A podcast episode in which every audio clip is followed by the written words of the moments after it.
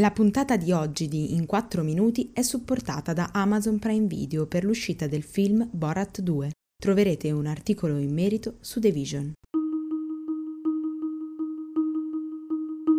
Buongiorno, oggi è lunedì 25 ottobre e vi parleremo del World Health Summit e delle elezioni in Tanzania. Questa è la nostra visione del mondo in 4 minuti. Iniziato domenica, si concluderà martedì il World Health Summit 2020, questa volta in edizione digitale. Si tratta di uno dei più importanti forum al mondo sul tema della salute, che in questo momento storico risulta più centrale che mai. Ogni ottobre dal 2009, nei giorni in cui cade il trecentesimo anniversario della fondazione dell'ospedale Charité di Berlino, lo stesso dove è stato ricoverato il leader dell'opposizione russa, Alexei Navalny, nella capitale tedesca si riuniscono i migliori esperti su questo tema. Quest'anno saranno almeno 300 e vi potrà partecipare chiunque attraverso una conferenza su Zoom. Il tema centrale sarà certamente la pandemia di coronavirus che verrà affrontata da vari punti di vista, sempre con un occhio a una gestione della crisi sanitaria che sia di respiro internazionale. La seconda ondata di contagi è ormai una realtà in tantissimi paesi e la condivisione dei dati e delle informazioni è fondamentale per fornire una risposta efficace.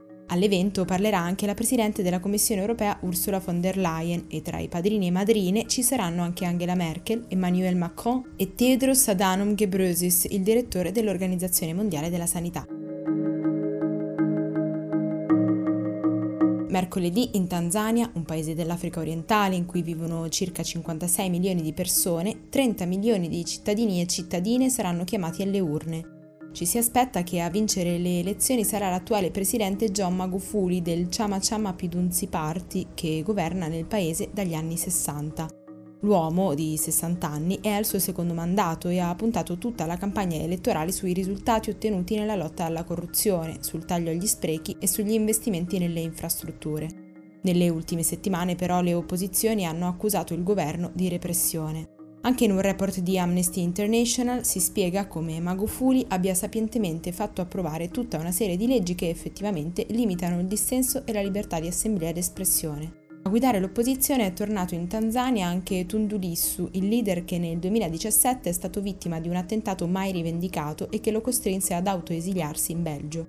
Proprio lui è stato oggetto di una sorta di sospensione di una settimana dalla campagna elettorale, imposta dalla commissione preposta per presunte violazioni. Come Lissu, anche altri politici dissidenti sono stati ostacolati. Per oggi è tutto, dalla redazione di The Vision a domani.